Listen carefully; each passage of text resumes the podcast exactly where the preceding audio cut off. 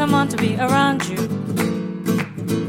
Someone to sit down and pour you shochu.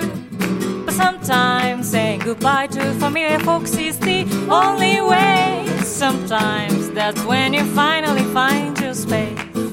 Hello, and welcome to the Japan Distilled Podcast. I'm your host, Christopher Pellegrini, recording in Tokyo, Japan. And on the other end of the line, and with me as always, is Stephen Lyman in Fukuoka, Japan.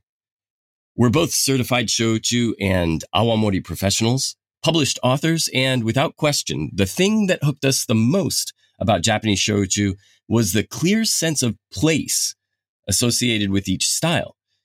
We've been exploring the wonderful world of Japanese spirits for more than a combined three decades, and we're very excited to share them with you through this podcast. Stephen, how you doing? Doing well, Christopher. You're absolutely right. I enjoyed shochu as an avid consumer after I first discovered it in New York City, but it was really the discovery that the different styles were really produced in different regions of Japan that got me extremely curious. I had been a wine lover and got really into the different geographic regions in France and in Italy, learning about the red wines in those areas. And so to learn that there was a spirit that had a similar, I guess, terroir was really interesting. Oh, definitely, definitely. Yeah. And not only different regions of Japan, but different regions of Kyushu Island, for instance. I mean, in that sense, it is very similar to wine. Oh, absolutely. I mean, when you suggested that we do a series on these regional styles, I I kind of blinked. I was like, I thought we'd already done this. I thought we covered this in season one. But what I realized is we'd done episodes on each style, but not on each region. Some of those do overlap completely. I'd point listeners to episode three on Ryukyu Awamori and episode 15 on Kokuto Shochu. Those really are episodes about very specific geographic styles. Right. Now, we really should do another Awamori episode since that's the oldest spirits tradition in Japan and one of the four WTO recognized GIs in Japan's indigenous spirits. But for this three part series, we're going to focus on the other three GIs, and that is Kuma Shochu, Iki Shochu, and Satsuma Shochu. If you regularly tune into our weekly Show Tuesday live stream, then you've heard us talk about these drinks many times over. But it is absolutely past time to do episodes on each one. No question. But do you mind if we start by defining a WTO GI? I mean, that sounds like GI. a car to me. Yeah. It's a, Yeah. uh, it's like the old GTO, I guess it was, was the old uh, muscle car. But from the World Trade Organization's own website, now that's WTO, World Trade Organization, geographical indications, so that's the GI, are place names used to identify the origin and quality, reputation, or other characteristics of products. For example, champagne, tequila, or Roquefort. These are really products that are so linked to a place that they become inseparable. You can make sparkling wine almost anywhere, but you can't call it champagne unless it's made in Champagne, France. Same for brandy made in cognac. That's cognac. Everywhere else, it's brandy. Yeah, this is kind of like an intellectual property rights for places, I guess. Kind of. It's it's along the same lines, but yeah, your point about the place being so central to the inherent quality of those products is the key takeaway here. They are one and the same. Scotch whiskey only made in Scotland. You make the same whiskey with the same mash bill in Germany. You can't call it Scotch whiskey. You have to call it just, I don't know what you would call it actually, German whiskey, I guess. Yeah, malt whiskey. It could still be malt whiskey, right? Sure. But it's interesting because it's this GI applies except for when it doesn't. If a style became so pervasive before the GI was applied for, the GI could be refused. And I think the best example of that is cheddar cheese. Cheddar is actually Oh. the name of a town in the UK. But cheddar cheese can be made anywhere because it was already ubiquitous by the time this whole GI system uh, was conceived by the WTO. Yeah. So cheddar's out, but lots of other things are in, and there are many, many GIs. And it, another cool twist on it is actually the GI itself has to adhere to the GI. So if you're making something that qualifies as a GI, your product meets all of the, the standards, the criteria, you cannot call it something else. You cannot pretend it's not the GI. Huh. So it has to be designated as the GI so that you don't deceive consumers in the other direction. The, the entire thing here is, is consumer protection. And of course, it's also protectionism from, for these industries, right? Champagne, France doesn't want competition for sparkling wines made in other parts of the world calling themselves champagne. Likewise, Mexico doesn't want to compete with tequila made elsewhere, that sort of thing. So there's that protectionism side, but it also is a symbol of quality for consumers to know that what they're buying. It's really interesting that you can't actually misrepresent yourself. And if you're making something that qualifies, you can't pretend it's not. Yeah, that is interesting. So that means for Ryukyu Awamori, if you're doing a a single all koji rice koji fermentation with black koji and it's single pot distilled, you have to call it if you're making it in Okinawa, you have to call it Ryukyu Awamori. I didn't realize that. Yeah. Yeah. It's a little twist on it. And I guess that's just to show, look, it's not completely protectionist, right? In, in, in, for, uh, for, the industry, it's also about consumer, uh, transparency. So I like uh, it. You listen in California? yeah. Go back a couple episodes and you'll understand that reference. yeah. So where should we start with this? Well, I'd vote we start with Kuma Shochu. It's pretty clear that one of the earliest, if not the earliest, shochu ever made was rice shochu.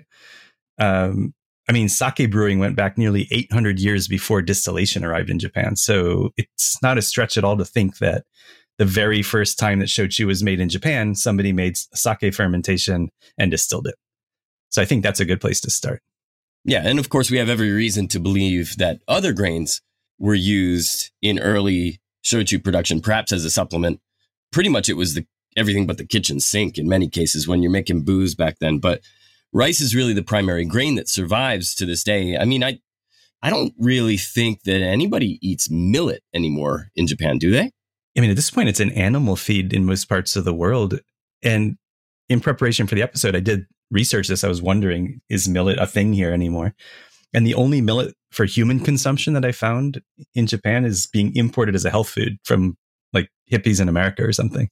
Mm. And then the only recipes I could find that call for it in Japanese cooking are actually, they weren't focused on millet. They were rather seem to be using it as a thickening agent, like we'd use flour to thicken sauces in the West. Huh. No kidding. Well, I know that millet was at point one point used in awamori production or whatever preceded awamori, or at least we believe it was. Um, but anyways, kuma shochu. So rice shochu. Let's set the ground rules here. The rules for the kuma shochu GI. And in this case, kuma is referring, it's the same kanji as the river, the Kuma River. It's not the same kanji that are used in Kumamoto Prefecture at the front of Kumamoto, um, the name of the prefecture where Kuma Shochu originates. The rules are rice and only rice, water sourced from the underground wells and springs beneath Kuma River and produced in the Hitoyoshi or the surrounding Kumagun area. So Hitoyoshi City, Kumagun, which is kind of uh, up the hill a little bit. And it's a, it's basically, it's a basin. It's the Kumabonchi, which is surrounded by mountains on all sides with very fast running fresh water zipping through the center of it. And it's the type of place that tends to be pretty cool in the evenings, even in the summer. In that sense, not a great place to grow sweet potatoes necessarily, but the temperature fluctuations are ideal for making really beautiful, lush rice. That's right. And it, it really is an agricultural basin. You're in, you're surrounded by mountains, as Christopher said. So you're at elevation a little bit, but down in the valley in this basin, there are just uh, fields everywhere. A, it's and it's really about as far south you can go in Japan and still produce high quality rice. And it's really because of the the climate that is created by this elevated basin surrounded by mountains. So as Christopher said, really hot uh, during the day, really cool in the evening. Those high temperature fluctuations actually uh, do a world of good for for the the rice cultivation. And the river itself, as Christopher said, fast running water, there are frequent floods. This is a very, very strong river.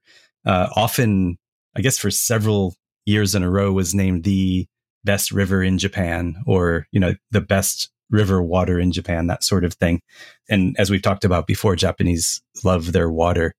Uh, it's it's a it's you know they name water sources, and we don't really seem to do that too much. Right. It, at least where I'm from in the U.S., we didn't have like famous water sources. Maybe up in Vermont, you did. Yeah, yeah. And we also have uh, Kraft cheddar cheese, Kraft with a K. Um, so another reason why that never became a GI. Yeah, I I mean, so this this tiny little area in the very southern reaches of Kumamoto Prefecture is just over the mountains, just through the tunnels from northern or northwestern. This is a little central, uh, but northern Kagoshima Prefecture, and it's a really hidden place. I mean, really, you're either taking a train weaving up this gorge, this river gorge, to get there from the north, or you're coming through through tunnels if you're it's the south or the southeast it's a really well protected area. And it's about as far south as you can go in kyushu and still get really high quality rice cultivation. Um, there's at least there were 28 distilleries. We know that a couple summers ago um, in july there was a massive flood. The kuma river just jumped its banks and took out downtown in hitoyoshi city. And it also took or nearly destroyed a few different distilleries. One of them, I believe, has not quite recovered yet. So initially 28 distilleries. Now I think there are 27 operating currently. And there's a ton of difference between them, uh, both in terms of the, the, the fermentation process, but also in terms of distillation.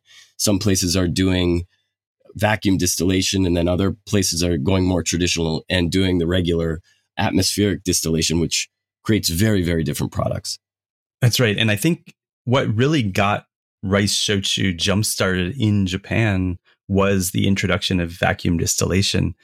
Definitely. The uh, Takahashi Shuzo is the largest rice shochu producer in the country, and they produce about half of rice shochu in Japan. So one one uh, company makes about half of all rice shochu produced here, and they are in in this region. They are a Kuma shochu. Their most uh, popular brand overseas and in Japan is called Hakutake Shiro. Pretty iconic uh, packaging. We'll put it in the show notes so people can find it easily. And it is a light, beautiful, vacuum distilled, very fruity floral aromas, very easy drinking, great with soda, easy on the rocks. And most of what Takahashi makes is in that vein. They make a variety of different, pretty light, easy drinking styles, and they've captured a pretty huge chunk of the market share as a result. Yeah, just huge. And uh, they do a lot of interesting stuff with umeshu as well. They've got some RTD products as well here in Japan. Very creative company. And yeah, the, as big as they come in Hitoyoshi. And just across the rice paddies on a parallel street is Fukano. And they are a much, much smaller distillery who have been making rice shochu for quite a while. Fukano was run by uh, the matriarch of the family, and now she's, um, I think she's more kind of advising, and she, I think she, I don't think she's in the office very much, but a very, very cool family run distillery that makes absolutely luscious and very, very smooth drinking rice shochu. Yeah, I, that distillery was such a revelation for me. It was one of the first uh, rice shochu distilleries I visited and you literally walk out the back of the distillery and you're in a rice paddy. It's that close to the area where where it's cultivated. I'd, I'd never yeah. experienced something quite like that, and uh, they do a lot of interesting styles. I agree. I guess going back to Hitoyoshi City, right downtown, pretty easy walking distance from the the main train station is uh, Sengetsu Distillery, which is probably medium sized. Uh, they yeah. make a variety of rice shochu their um, Sengetsu brand is available in the states and I believe in in Europe. But the of their main brands, the one that I really enjoy is Kawabe, which has uh, more almost banana aromas due to the yeast that they're using. Uh, if you refer to our recent yeast episode, you'll understand a little bit more about that. But Kawabe is a great drink, and then they do the barrel aged shochu called Mugon, which is a forty percent alcohol, right, cask aged rice shochu that's also quite nice, very whiskey esque in a way, and that's that's a crowd pleaser uh, when when you can find it for sure. you talked before about walking out of the distillery and then walking into a rice paddy. That reminds me of Toyonaga, which is up the hill. Pretty much, they're one of the furthest out there, aren't they? I believe they are the furthest up the river. Up the hill, yeah. They very well could be, and just a family-run distillery that really depends on the surrounding flora. There are rice paddies everywhere. Um, the only interruption really is a tree line here, a stream there, one of the tributaries to the to Kumagawa, Kuma River. And one thing I really love about these places that are surrounded by rice paddies is I love being there in the morning when the when the you know you have the morning dew on everything and the the mist is kind of lifting. It's such a picturesque part of the country. And as far as I'm concerned, one of the more beautiful sights to behold in the whole shochu and maybe even awamori industry. Absolutely. The Toyonaga was another place that I visited early on. I believe the same trip that I first visited Fukano. I had I was actually a guest of the Kuma Shochu Makers Association, and I was basically toured around with with a gentleman from the association who showed me a bunch of places. And Toyonaga, I had specifically requested to visit because their main brand, the vacuum distilled Toyonaga shochu was available in in New York at the time. So good. Uh, still is. It's very very good. But when I went, they were actually making sweet potato shochu. Oh, get out! Which they do occasionally. Yeah, they had they they were actually using purple sweet potatoes, and so the fermentations were this bright, almost neon purple. Huh. And I was like, oh, that's cool. Uh, I've since been back and seen them make rice shochu as well. Uh, v- very traditional production methods that they use there. And for a long time, I called it my favorite brand, and maybe it still is. If when I can find it, is Jigaden, which oh. is a handmade rice shochu, but they grow their own rice. The fields surrounding the distillery are owned by the distillery, and the neighbors, the distillery staff, everyone comes out. They plant the rice, they harvest the rice, and they do it all essentially as one big family. Hmm. And Jigaden is the brand that's made from organic rice grown by the distillery and surrounding neighbors. And it's atmospheric distilled, super traditional, really just, and I think, I think it's muroka. So it's essentially unfiltered. I mean, they take out the solids basically, but it's a super lush, delicious, delicious shochu. It is really good.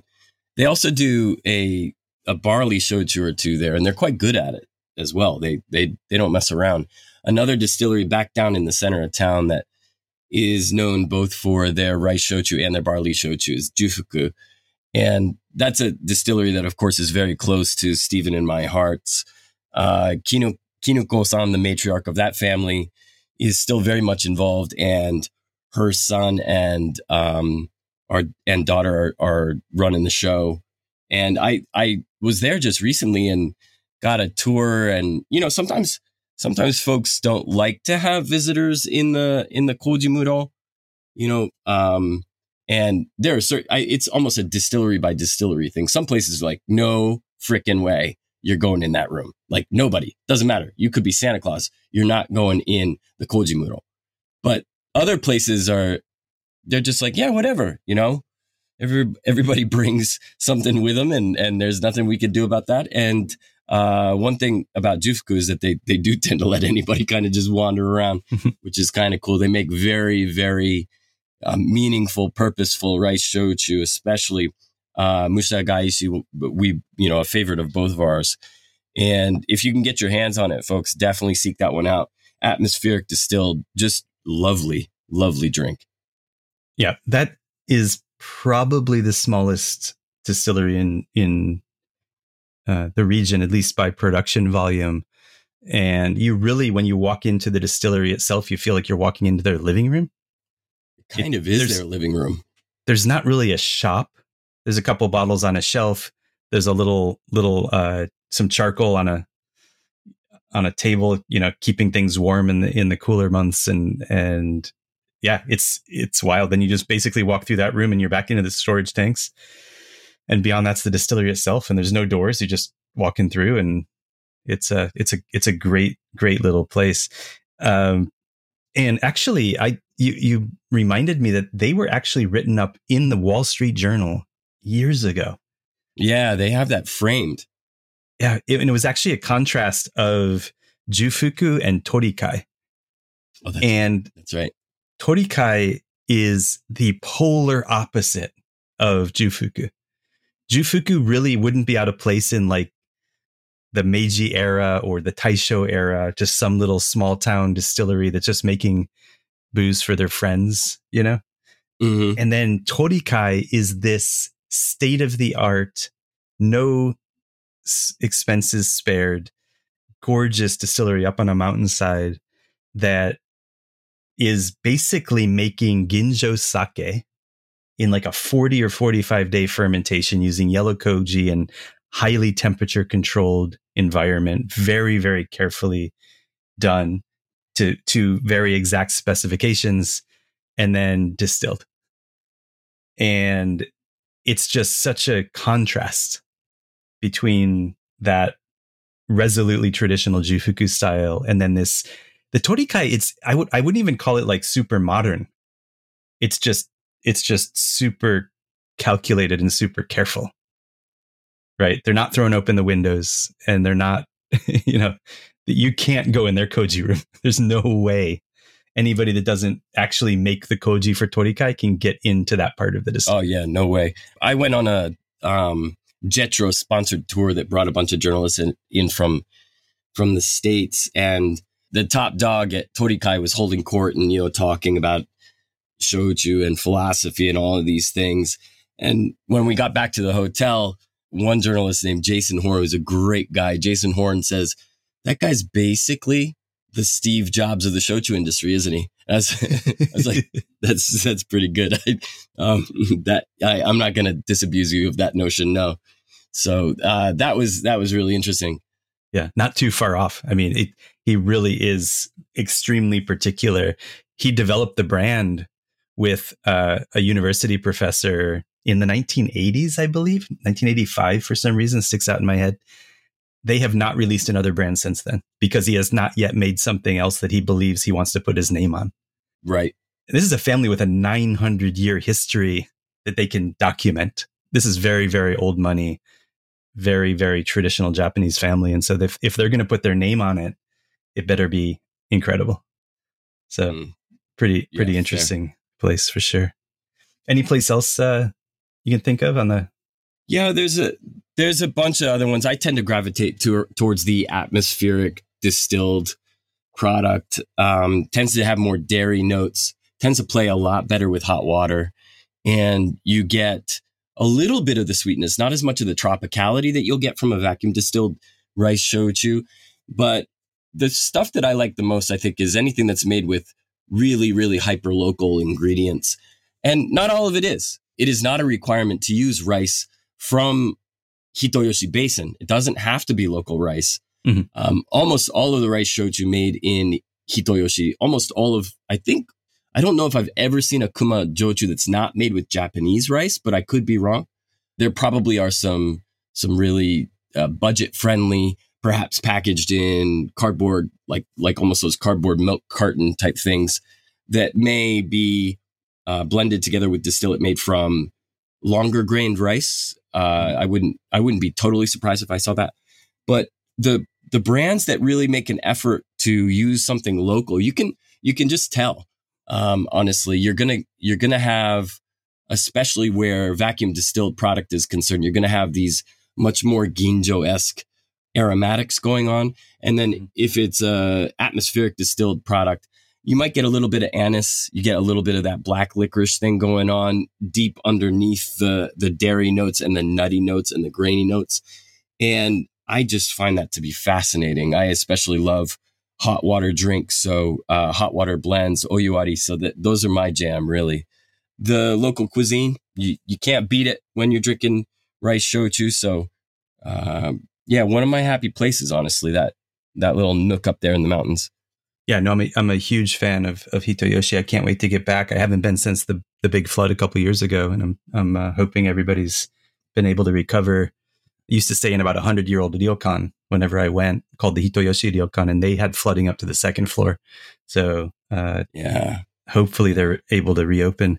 As far as local cuisine, I mean, really Kumamoto, one of their, I guess, quote unquote soul foods would be the karashi renkon, Yeah. which is basically a, a lotus root that's been stuffed with mustard, then cooked. And it's pretty delicious uh, with, with a lot of the Kuma shochu. And uh, the ayu, the river fish, is a, is a common, common specialty from the region. Hmm and these these dishes really do the local food really goes very very well with the local shochu.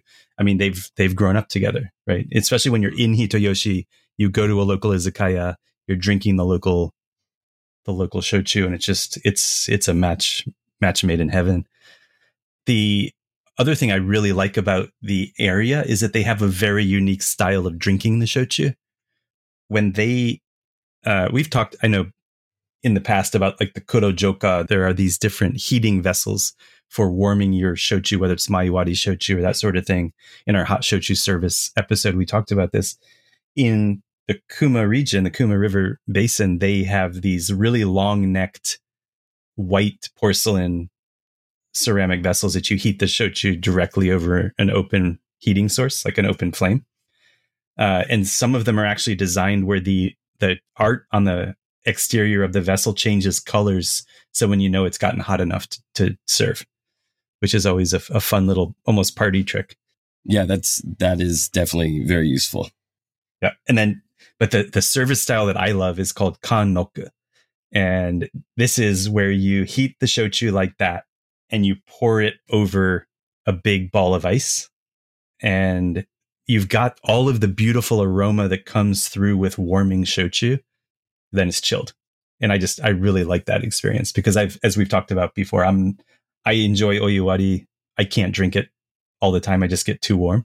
So I like getting getting the aromas I get from oyuwari while being able to drink a chilled beverage. It's a it's a fun fun way to drink it. Yeah, it certainly is.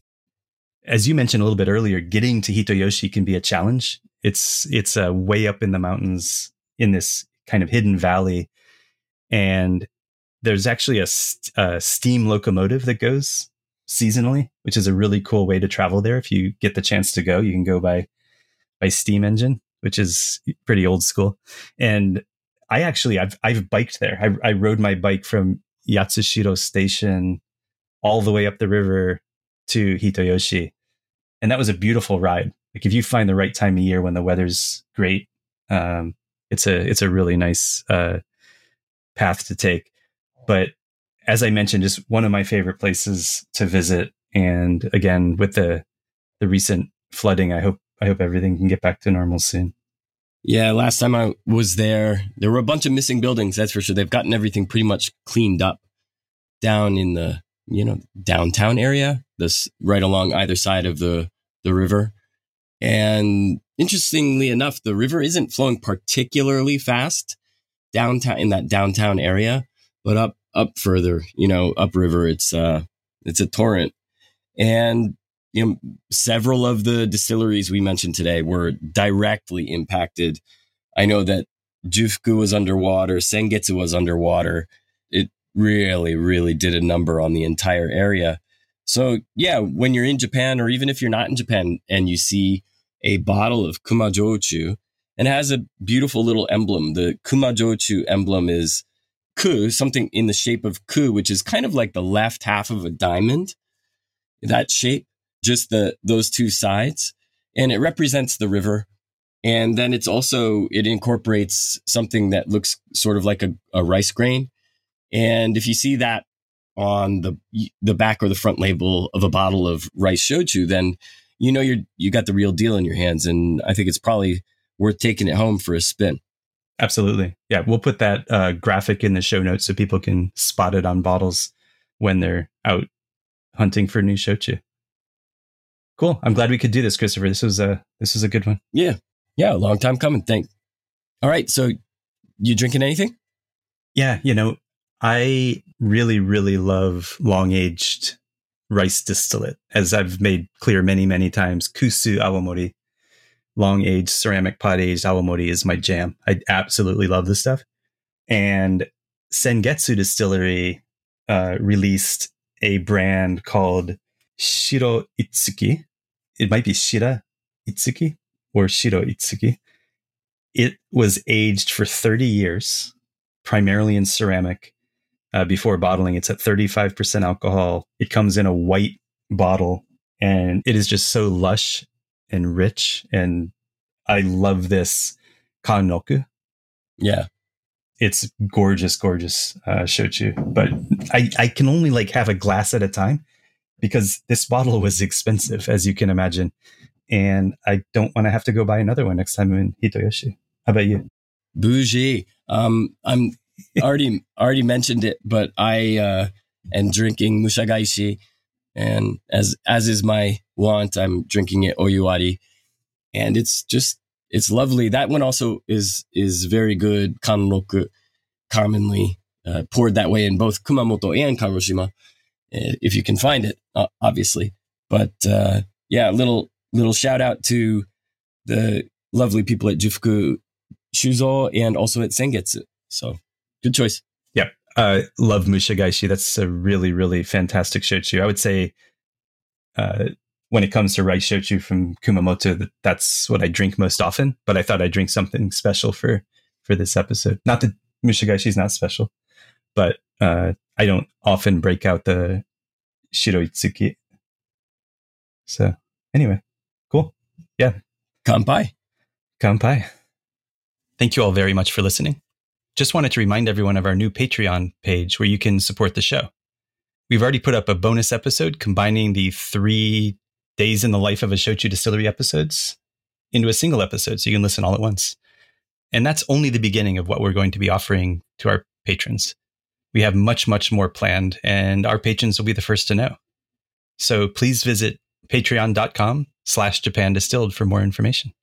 Also, if you haven't already, then please consider rating and reviewing the Japan Distilled podcast wherever you consume your podcast content.